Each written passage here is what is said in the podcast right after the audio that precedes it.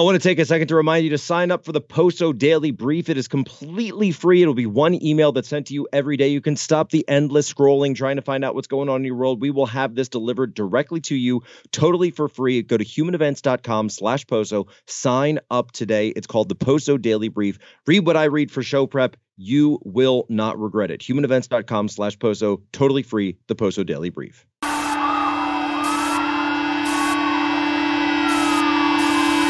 This is what happens when the fourth turning meets fifth generation warfare.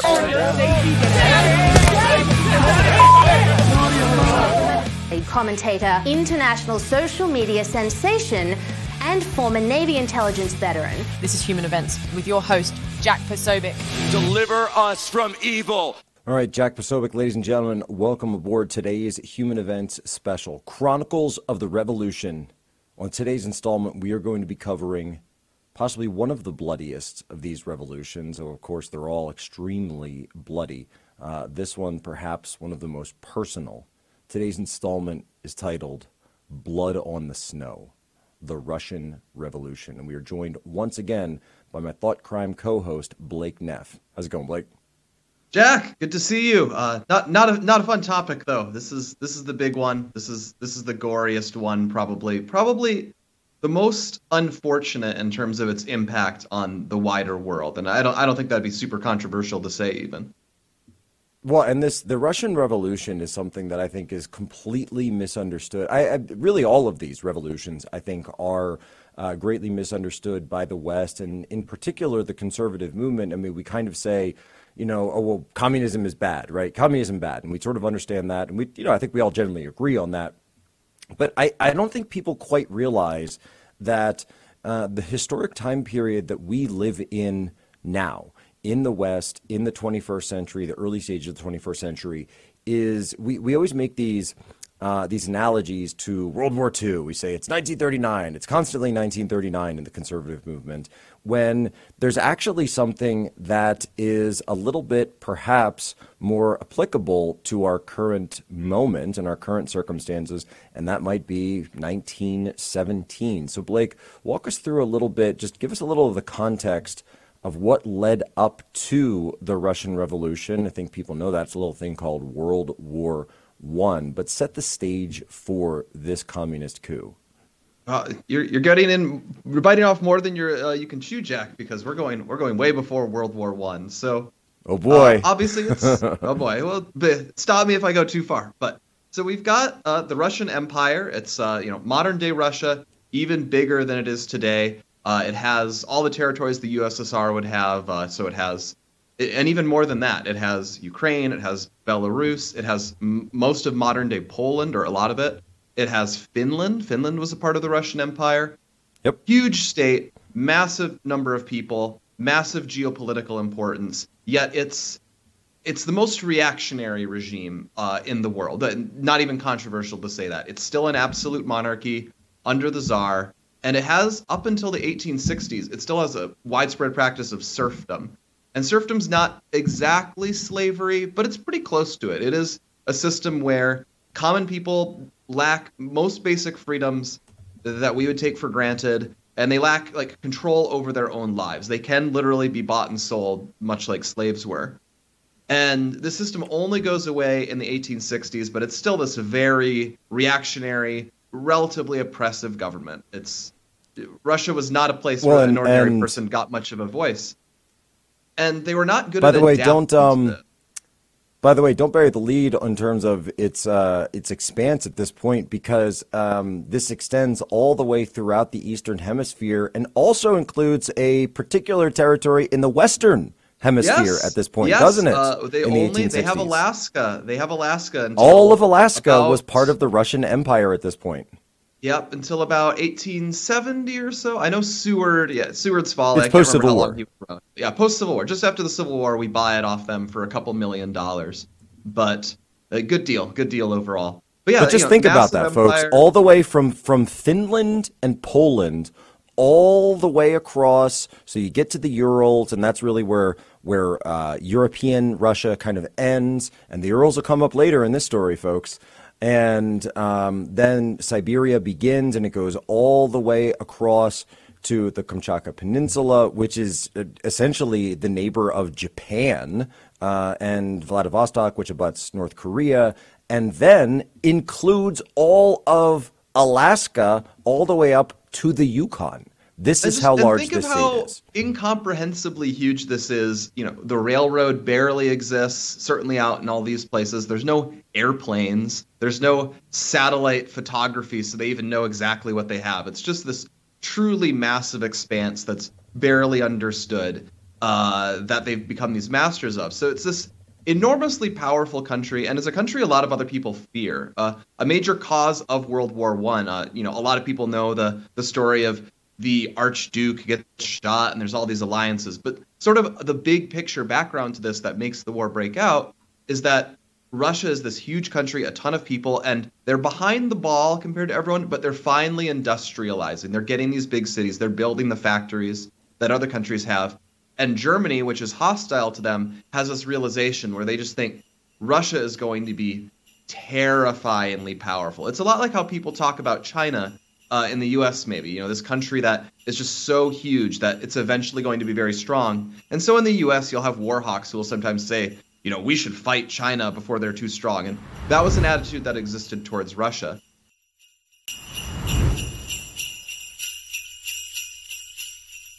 But Russia, it turns out, was a very fragile and a very weak system.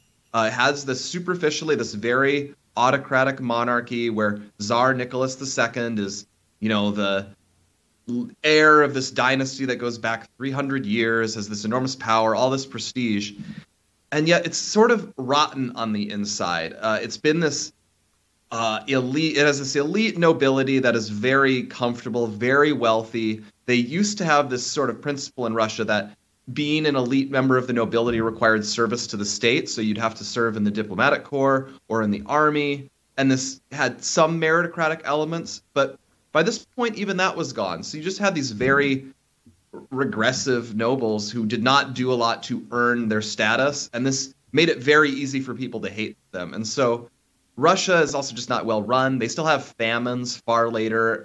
After most of Europe has put those behind, Russia still has, you know, a bad harvest and 500,000 people will die.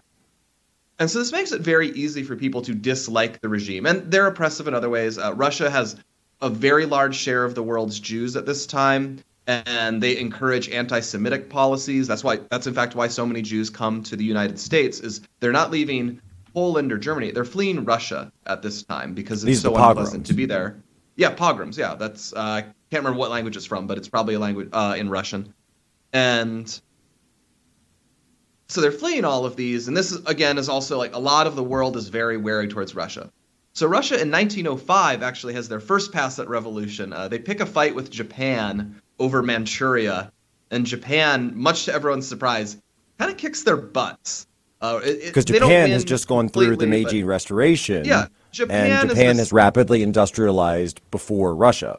Yeah, you know, yeah, they're this Asiatic country that people think, oh, you know, they're not European, they're not modern, and they were closed off to the world all of 40 years ago. And then this country just comes in and just beats the tar out of Russia really badly.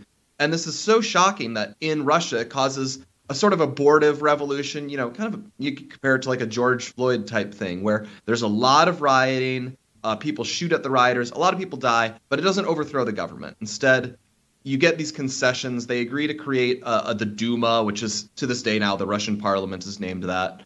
And you, you get some concessions. And then they try for about a decade to get things under control. And they're not doing well at it. Like, Russia's a very politically unhealthy country. All these people get assassinated. You know, the Minister of Interior is always getting shot at. The czar uh, gets assassinated in the 1890s. That's before the revolution, but that's Blown up, actually, right?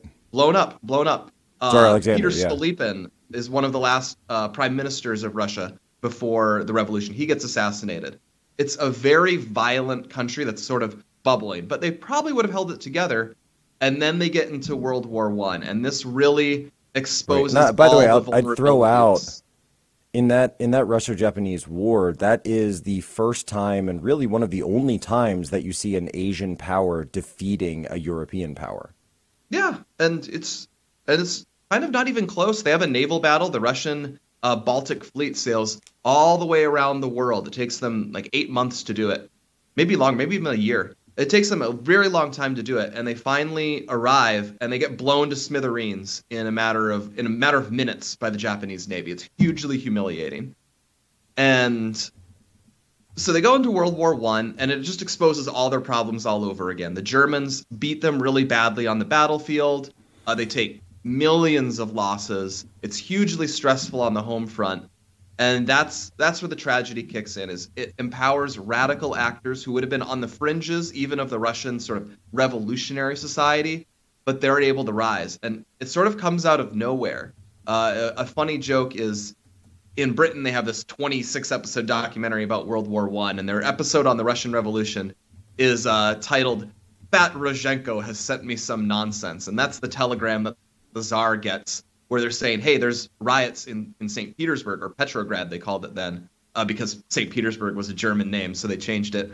So Petrograd, they're having these riots. There's workers in the streets. The soldiers are joining them, and so this guy in the government says, uh, "Hey, Tsar."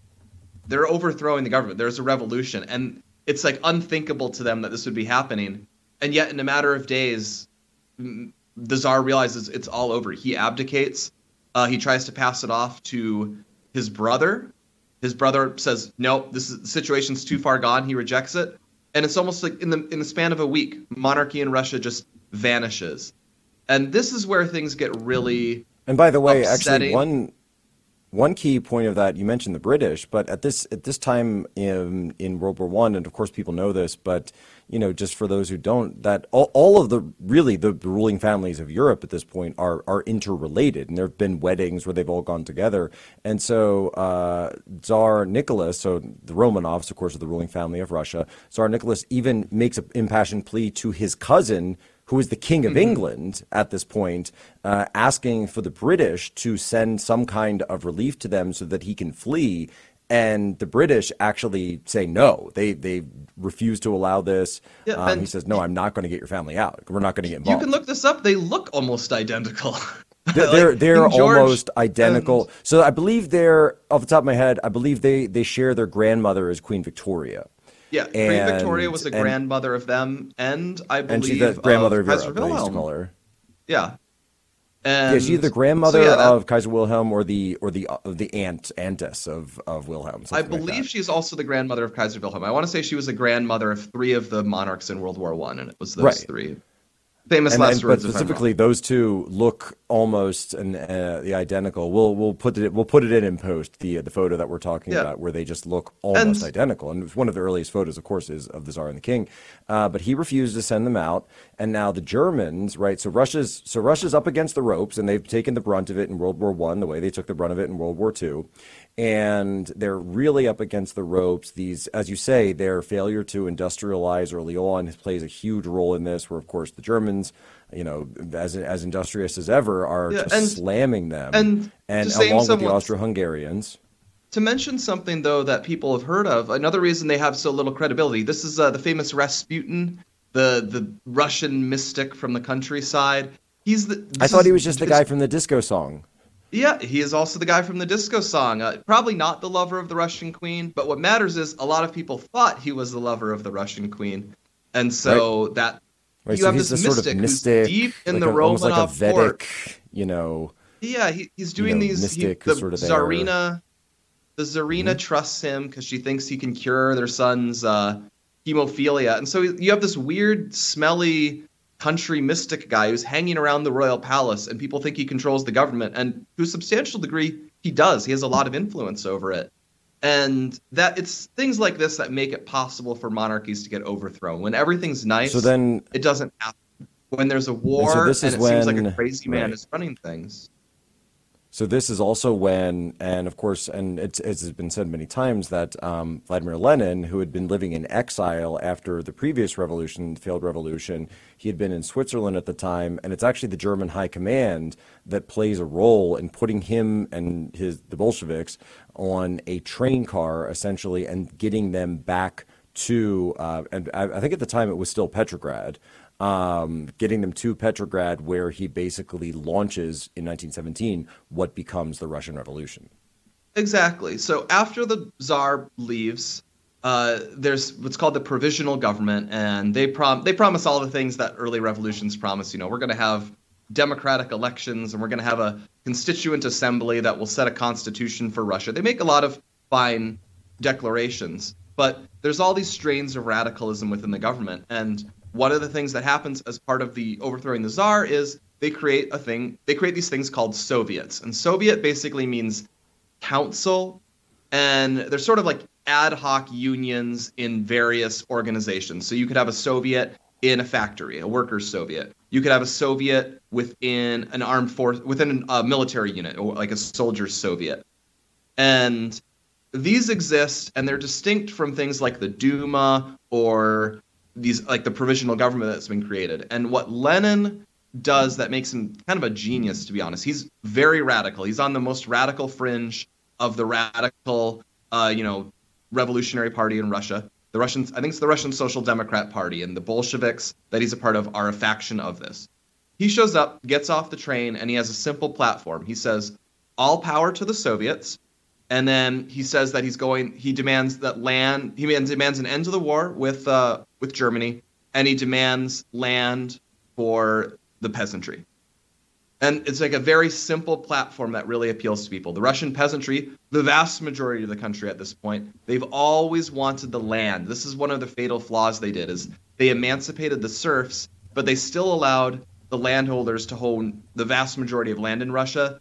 And they had a sort of long-term plan to change this, but they didn't they basically didn't complete it in time. And so you have all these Russian peasants who want land.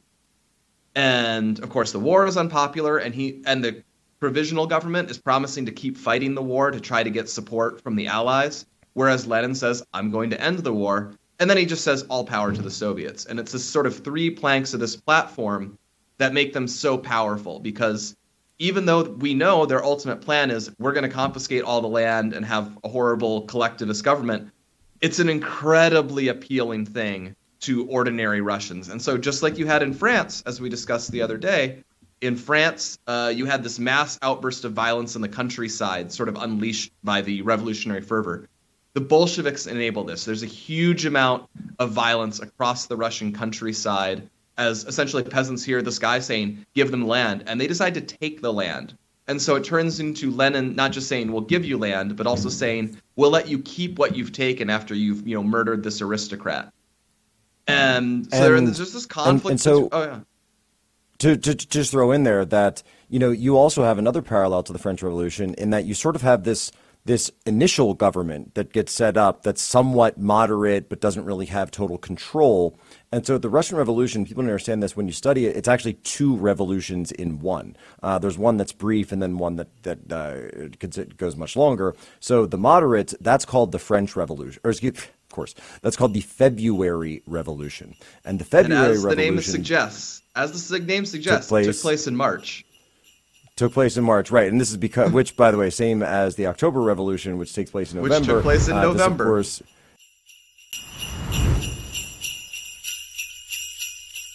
these uh, dates are based off of the Julian calendar as opposed to That's using the that's kind of Gregorian how calendar. backwards the Russian government was. They were still using the Which, Julian yeah, calendar. at, still, at this point, they're still using the Julian calendar. they- And, they- and, know, and this is the the 1900s. Gregorian calendar was a popish plot. They're not going to follow along with this popish Of course, plot. of so- course, of course. As, Uh, as a as a proud papist, I will And I so- will confirm.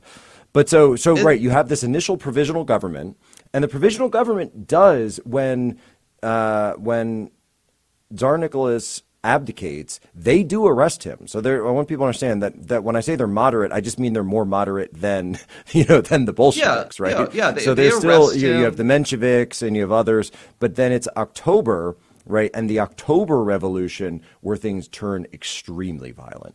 It is, and it's it's one of those things you feel really sad reading about. I will say because it Yeah.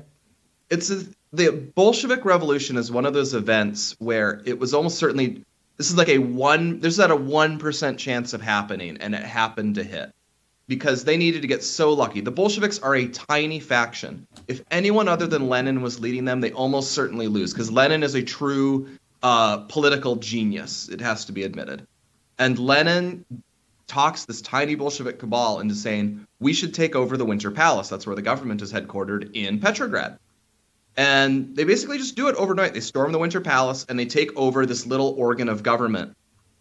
And again, it's it's like the French Revolution where anything that happened in Paris was just massively more important. They take over in St. Petersburg or Petrograd, and they have enough of these Soviets in the area who support them that they keep hold of Petrograd. And for a huge amount of the country, it's like, well, okay, Petrograd's in command in control of these new guys, so now they're the ones in charge. And they they almost sort of like very it's surprising how easy it is for them to suddenly take control of this larger revolutionary mass.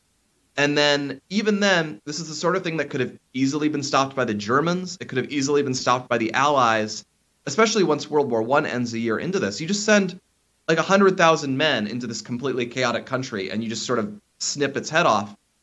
But it never happens. And instead, they're just able to get more and more momentum. They get a huge amount of peasant support because they say, we'll give you this land. And the peasants want land. So they get on board with it. And there's also a lot of fatalism. You have Russian conservatives. Uh, there's one. Well, they uh, are general, Russians to begin with. Yeah. Well, there's one, General Brusilov. He is the most successful Russian Right. general in World War One. He wins this huge victory over the Austrians. Conservative, uh, devout Orthodox Christian.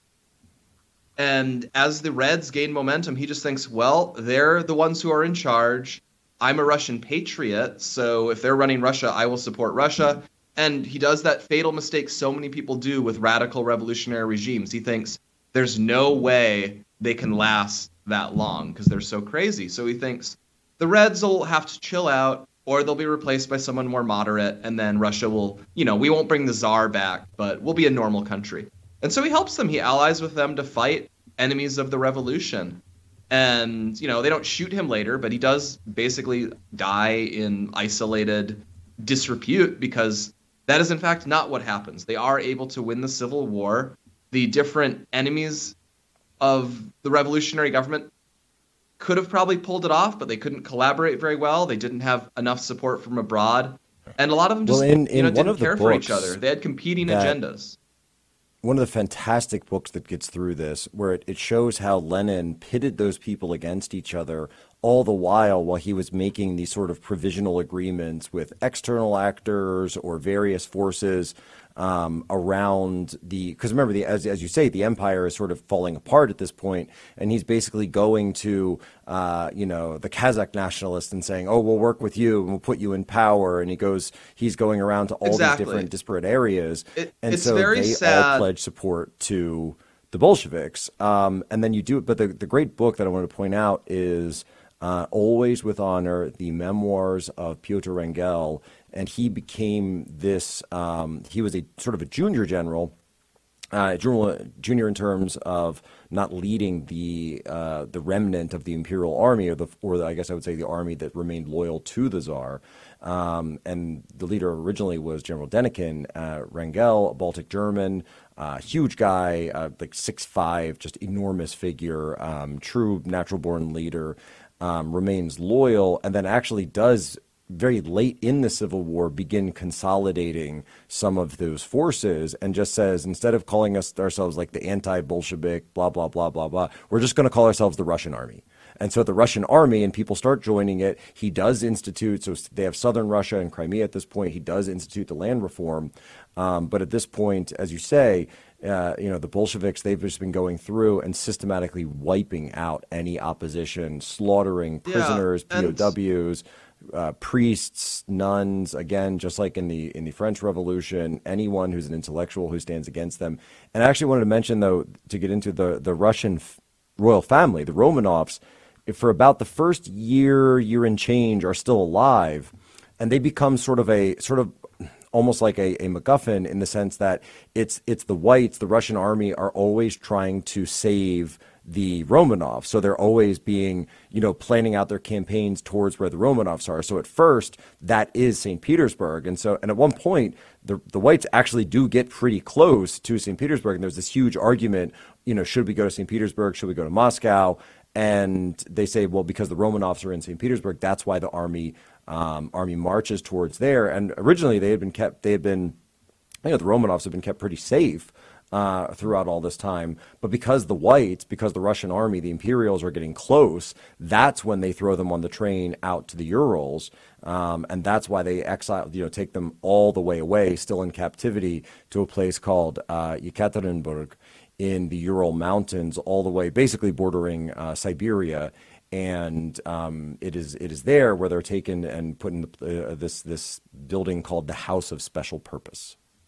Yeah, and the special purpose is, is not very good. And that is what ends up happening is uh, another group of Russian whites gets within about a day or two of of where they're being held and they just decide, yeah, this is too much of a problem. And so they shoot the whole family. And that's I think that's a very important aspect of the Russian Revolution to highlight is it really is monstrously violent in a way that few revolutions are and you know, we mentioned in yesterday's episode, you know, how mendacity is is this core aspect of Marxism, and it's really the Russian Revolution where that stands out. That these are, at heart, very bad and vicious people. So you know, they don't just shoot the czar and his wife; they shoot all of his kids. I think they had what was it? I actually kids, pulled the kids? um, so I, I pulled before Yeah. the episode, did, did some research, pulled the names and the ages.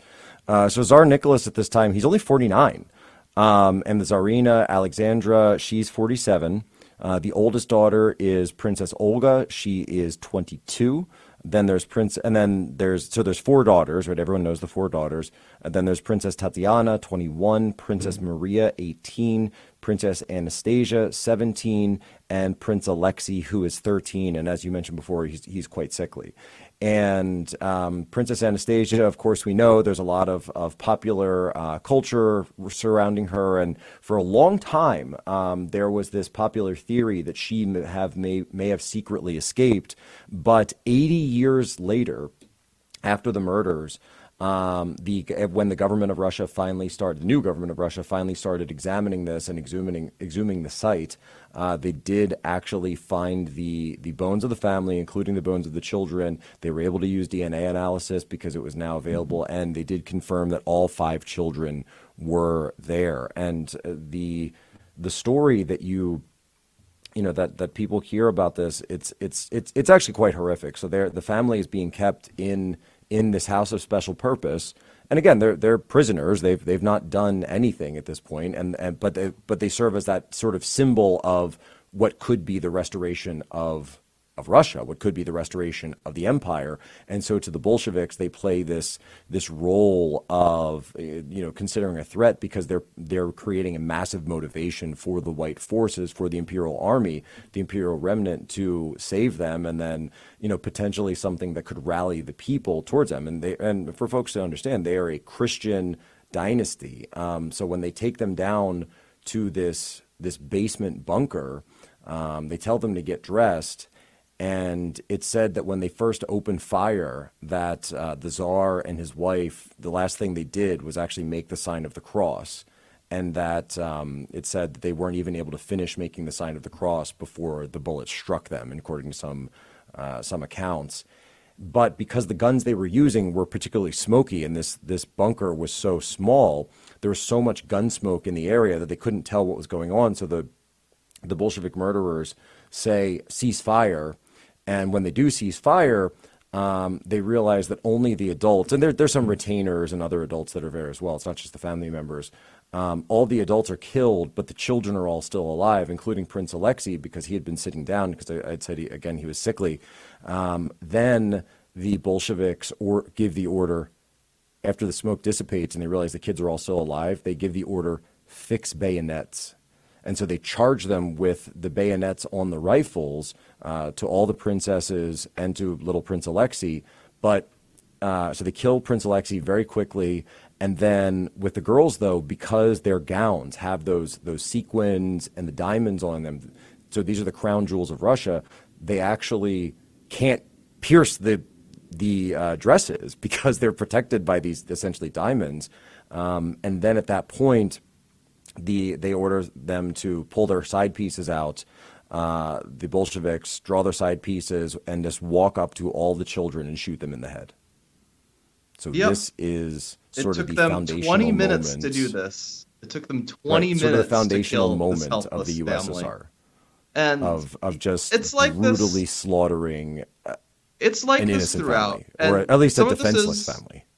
some of this is also it's like the inheritance of being in Russia. So Russia has this massive secret police operation as the czar when it's still an empire. And what the Bolsheviks do is they kind of just roll in and take it over. They replace the people at top with their own guys and they go back to the same old methods and they just make them a lot more lethal. And what's terrifying with the Bolshevik revolution is relative to pretty much any other revolution I know of is they're very ruthlessly efficient about killing people that they mark as a threat. And this becomes a defining feature of the Soviet regime for basically 30 years. Um, you know, they they kill a ton of landowners, they kill a ton of priests. Stalin does it, but you know, it didn't start with Stalin either. Correct. Uh, you, so early on, they, they try Yeah, so all these the, radical the Cheka, ideas. the that Troika, nowhere. the NKVD. It culminates in the KGB. Yeah, they, they change all these many organizations prior to this. NKVD Stop buzzing in my ear about the boring people at your office. I'm trying to listen to the new human events with Jack Posobiec. uh, yeah, NKVD, you know, it's just anytime they roll in anywhere, the number of people who die is enormous. Uh, in World War II, Soviet Union notably splits Poland with Germany, and the NKVD rolls in and they arrest a ton of officers in the Polish army. They also take some priests, uh, other intellectuals, and they deport them. They send a ton of them to Siberia. They take about 20,000 of them to the Moscow area, and then they just decide after about six months, uh, it's too dangerous having these guys around, and they just shoot all of them, and they never speak of it It's again. a, a forest called Katyn, the Katyn, Katyn Katyn. massacre. And and, and actually, it's it's the Germans. It's the Germans, who Germans find, find it. this. And, And, you know, the al- and the Germans put out the word, and the Allies say, "Oh, well, that's just Nazi propaganda." And for Well, it years, was it was it was admittedly the considered that the that the Germans did that. And you know and for decades it was sort of the position of the soviet union was it didn't happen and if it did happen the germans did it. Yet as the Right, history book i just read pointed out it was sort of the only nazi crime the soviet union would not talk about too much so everyone could read between the lines. And this is just how they are really from the start. It's it's a very vicious ideology. It's also very dumb. Bolshevism is just very stupid at its outset they briefly try abolishing money. They try all these like very strange communist wackadoodle ideas. And then things are going bad enough that as an emergency measure they implement what's called the new economic policy. And spoilers the new economic policy is called capitalism. And they they they just as a temporary measure allow capitalism to happen. And incredibly enough it works. Then there oh the food system fixes itself and goods start to appear again. The economy starts to function and then a few people get rich doing this. They're called the nep men. And then lenin dies. You have stalin gradually accumulates power within the party. But you know one of the things he pushes through is called dekulakization. And what was a kulak? It originally in, in russian it means fist. And it used to mean this sort of disreputable middleman in the Russian village. And they repurpose it. So it's important to understand that facet of it is that they were taking a word that already existed and redefining it to apply to a much greater number of people.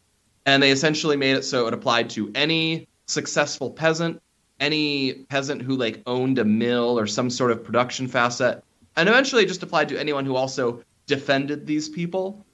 And you get this revolutionary campaign in Russia called dekulakization. And the bluntest way to describe this is kill everyone who is more successful than you and you're resentful of it. And these are not, you know, old hand people who are, these are not old aristocrats. The aristocrats are dead or fled. These are just peasants who had it slightly more put together. It would- you know, the equivalent in America would be small businessmen. It would be the Small sort of person owners, yeah. small business owners you know the guy who owns a car dealership the guy who owns you know a successful restaurant the guy who owns five mcdonald's franchises in your local metropolitan. So wait, area wait, wait. So you're talking about the specific exact same people that Antifa and BLM targeted throughout 2020. Like, Exactly, exact exactly. Target. It's Uh, kind of funny I how that works, isn't it? I wrote an article. I'm going to shamelessly shill myself here. Uh, I wrote an article for uh, Darren Beatty's Revolver News a couple of years ago. It didn't have my name on it at the time, but uh, spoilers, I read it. and it was like, "Are you?" It was Self-doc, called "Are you ready, to folks. be? Are you ready to be an American kulak?" And the comparison is really jarring. You'll get these essays that the left will write where they'll say, "Yeah, guys, you know, we say the problem is these billionaires like Donald Trump, but really the regressive force in America is they call them the American gentry, and it's you know, it's just what you'd say is ordinary rich people or well, you know, upper middle class people who are not in big cities. So it's your local successful residents of Tulsa, Oklahoma, of Meridian, Idaho, of Platte, Nebraska. Normal people who have not concentrated in the hand in these blue Right, cities. so it's, are it's not even it's not even your upper regime. class. It's your it's it's not even your elites. It's it's just your upper middle class. So Yeah, anyone who's got that or sort it's of like people who are nice of financially well off. It's financially well off, but not remotely near the nerve centers of power. They are fundamentally Right. because these people are fundamentally conservative. People who are who own their own businesses, who are not closely tethered to you know some central political regime. They're fundamentally conservative people. They have a good amount, but they also have a lot they can lose. They benefit from the existing system, and they don't see a lot of reasons to radically change it. And they're not on board with like weird ideological projects. And these people are always marked as enemies of a radical revolutionary regime. And so in Russia, things were crazy enough that they would just round up and shoot these people and then collectivize their agriculture. And if you want to know how well that went, you know, ask someone in Ukraine. It, it doesn't go great. That's what the And- Holodomor. Yes, yeah, you know, a terror famine in Ukraine. But this is what's really horrifying with you know the Russian Revolution is it was for all of its violence, it was enormously successful at totally remaking Russian society. When you think of what defines Russians today, it's very different from what defined Russians stereotypically, you know, before the revolution. There is that authoritarian strand throughout it. But you know, if you look at a poll, Russians are far more likely to take this very cynical view of morality. They're not idealistic at all. They're very even even like religious Russians. It's it's almost like it doesn't always take with them. Uh, their very attitudes on what's right or wrong, and it's a lot of this is just that the Soviets messed them up in the head so much, and they created these very sinister systems. So rather than just entirely destroy the Orthodox Church, they would do things like they would just appoint KGB assets to be the heads of the Orthodox Church, and you know, okay, you guys have confession as a sacrament. Make sure whatever gets confessed, you know, gets folded over to the uh, KGB's files. And I don't think I need to belabor at length the sort of psychological impact this has on people. Uh, to have institutions that are designed to deceive you and trick you and take something that, you know, whatever its merits in the past is now used against you in a very ruthless way. Uh, they have this whole system of everyone informing on everyone else. Uh, that's that's really what defines the Great Terror. It's not that they just shoot everyone at random. They create a situation where you get denounced, and it's very easy for anyone who gets denounced to be killed very quickly. And the scale of this is enormous. Uh, Stalin, probably in in the kind of terror before World War II in the 30s, he I want to say the estimates are he shoots about 2 million members of the party just outright. They just get purged for some ideological offense or just because the NKVD had to hit a quota of state enemies. And defenders of socialism or communism will always say this is just Stalin being Stalin and that's not an indictment of communism. But it's just not true. Uh, you know, I brought a book last time. I, I brought a couple books this time if anyone wants to read more. Uh, this one is A People's Tragedy by Orlando Figes. And another good one is uh, Russia Under the Bolshevik Regime by Richard Pipes. And a key thing is the Stalin is very violent and he kills a lot of people for being suspected enemies, but he didn't invent the concept. They did this during the revolution. They did it under Lenin. There's a lot of really bloodthirsty killers. The head of the Cheka is a super violent guy. Trotsky's a super violent guy who supports shooting people. And there's a ton of these people. And these are the sorts of people who really revolutionary ideologies These are appeal to. like radicals this would be like- everyone. this would be like if you know and and it, you know we use antifa as kind of a as a punchline now. And, and of course, the original Antifa, by the way, was set up by the the people we're talking about now. So you, know, you can't say they're like Antifa. No, they created Antifa. The original one, of course, was in Germany in the 1930s as the uh, the, the street fighting unit of the uh, Communist Party of Germany of Deutschland. But you know, it, it would be like if you took the most violent, you know, communist Reddit page and the people who say those just completely insane, unhinged screeds uh, about how they want to wipe out all the class enemies, or these days, of course, they would say the race enemies and the gender enemies, and you know, certainly me and Blake um, and pretty much everybody else on on any of our programs. Uh, but if you took those complete nut jobs and put them in charge of one of the most powerful countries in the entire world, certainly one of the most powerful state apparatuses in the world, and they tried, of course, to export this around the world. This is where you get the uh, the Comintern, the Communist International. But Blake, and just uh, as we close out here, we have a couple of minutes. Talk to us a little bit about how, at so many points, this just could have been stopped if if someone had just come in and and crushed them. And yet you had this idea that number one, that it won't last very long. It'll collapse on its own. It's better for us to just call out their hypocrisy. It's better for us to just point out the double standards uh, of them and how so many people, and there's this line in Always with Honor where he says, social life continued on its usual course as if the people involved in, in the sort of the social scene he's describing in St. Petersburg would not become victims of the horror soon to befall them.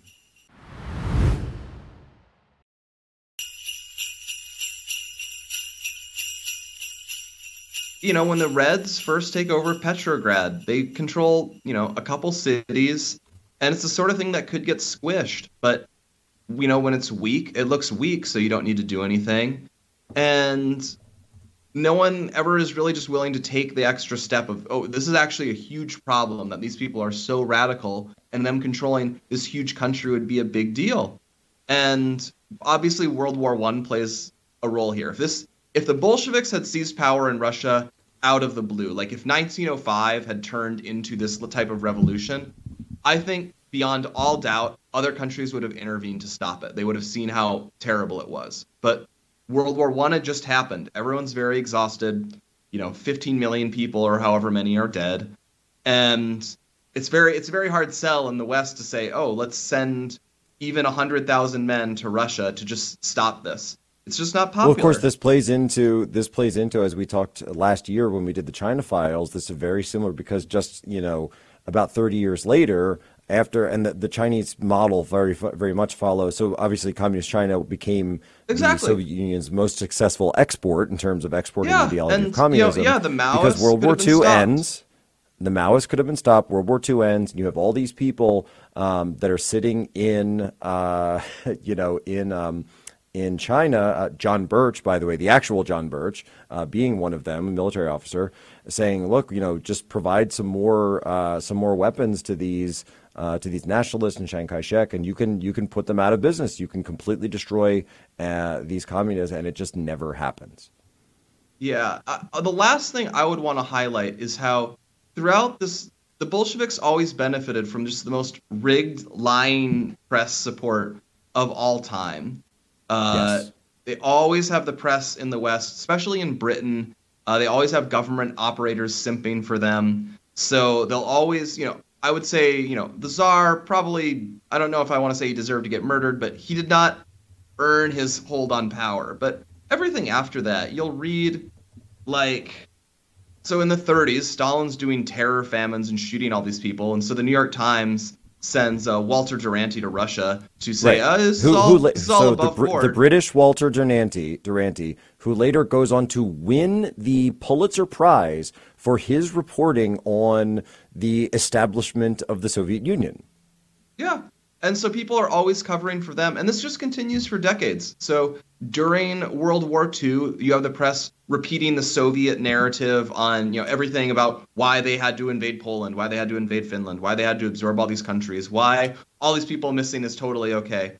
And then continuing after it, uh, there's another book, I can't remember the author, but the book's title is Stalin's War, and it just points out the, reputation in the West of Chiang Kai shek, the head of the uh, Chinese nationalists, is that he was so incredibly corrupt, so bad. You know, he anyone else might have been able to win the Civil War, but this guy was just so bad, so it made sense that the communists would win. And the reality is just that that's the Soviet propaganda against him. That right. maybe there was some corruption, but it's not like he's super exceptional in this regard. And yeah, because Chairman Mao is such a shining yeah. example of incorruptibility. Yeah. And you're just repeating right. a narrative that is put up by these ideological actors who just like communists. Well, this is where we get the phrase so um, "fellow traveler." And so we get the useful phrase idiot. Traveler. Useful idiot is also useful idiot. Um, one from which, them. and there's a very strong uh, in, in in the current era. By the way, there's a guy by the name of Jamal Khashoggi who some would say might fit that yeah. bill. And a final thing from Lenin had a, had strength for some turns of phrase, and another one that's useful to remember is he gives a speech at some party event after they've taken power, where he says the key question of you know the modern political struggle is not you know one of theory or whatever. It is fundamentally who will overtake whom, and this is sometimes abbreviated who whom, and you'll see this online today, and it's a very useful frame, I believe, for understanding left wing politics. Is the left will always be able to bring up some ideological reason. Okay, we don't like the police because of this thing about oppressing black bodies, systemic racism. Okay, if we do this policy, this will lead to greater egalitarianism. Blah, blah, blah, blah, blah. You've all heard it. But what a lot of left wing politics can easily be reduced to is who whom. There are groups that they like and there are groups that they dislike. And certainly in America, friend enemy distinction. Probably, yeah. You, well, in America, you can very easily tell who they want to be on top and who they want, especially to be on the bottom. And it's like in the left today, they will always be able to find a reason to explain why, you know, if you're one of these opposed groups, like, you know, America's Kulak class, why anything that bad that happens to you is okay, why it's okay to loot your store, why it's okay to ruin your community, why it's okay to discriminate against you in colleges. And yes, if necessary, like why it's okay for you to be like violently killed by some mob and you're not, you know, anyone can say whatever they want about you. You can't say anything in defense. That's always going to be hate speech or some sort of way too extreme rhetoric. And it always just it reduces to who whom. You know, think of Kyle Rittenhouse. You can find leftists on the internet today who think that because Kyle Rittenhouse was this white teenager that it was eminently fair that Antifa should be allowed to just hunt him down and just shoot him in the streets of Kenosha and that you know it's a very communist ideology that Lenin would have been proud of that take. Right, and so this is the and you take people with this communist ideology, you put them in charge of a country, and then they decide who can live they decide who dies. They decide who's in power. They decide whose power is taken away. This is where you get the system of gulags that Solzhenitsyn wrote about. This is where you get the system of the systemic killings that went on all the way from the Red Terror, really up all the way until the end of the 1990s and the collapse of the entire system. You know, they and Solzhenitsyn, of course, you know, he's good to read. Not so much at the start of the revolution, but how things ended. But they did ask him once at the very end of all of it uh, if you could sum up all of this in one phrase, um, how could all of this have happened? And Solzhenitsyn said, We forgot God.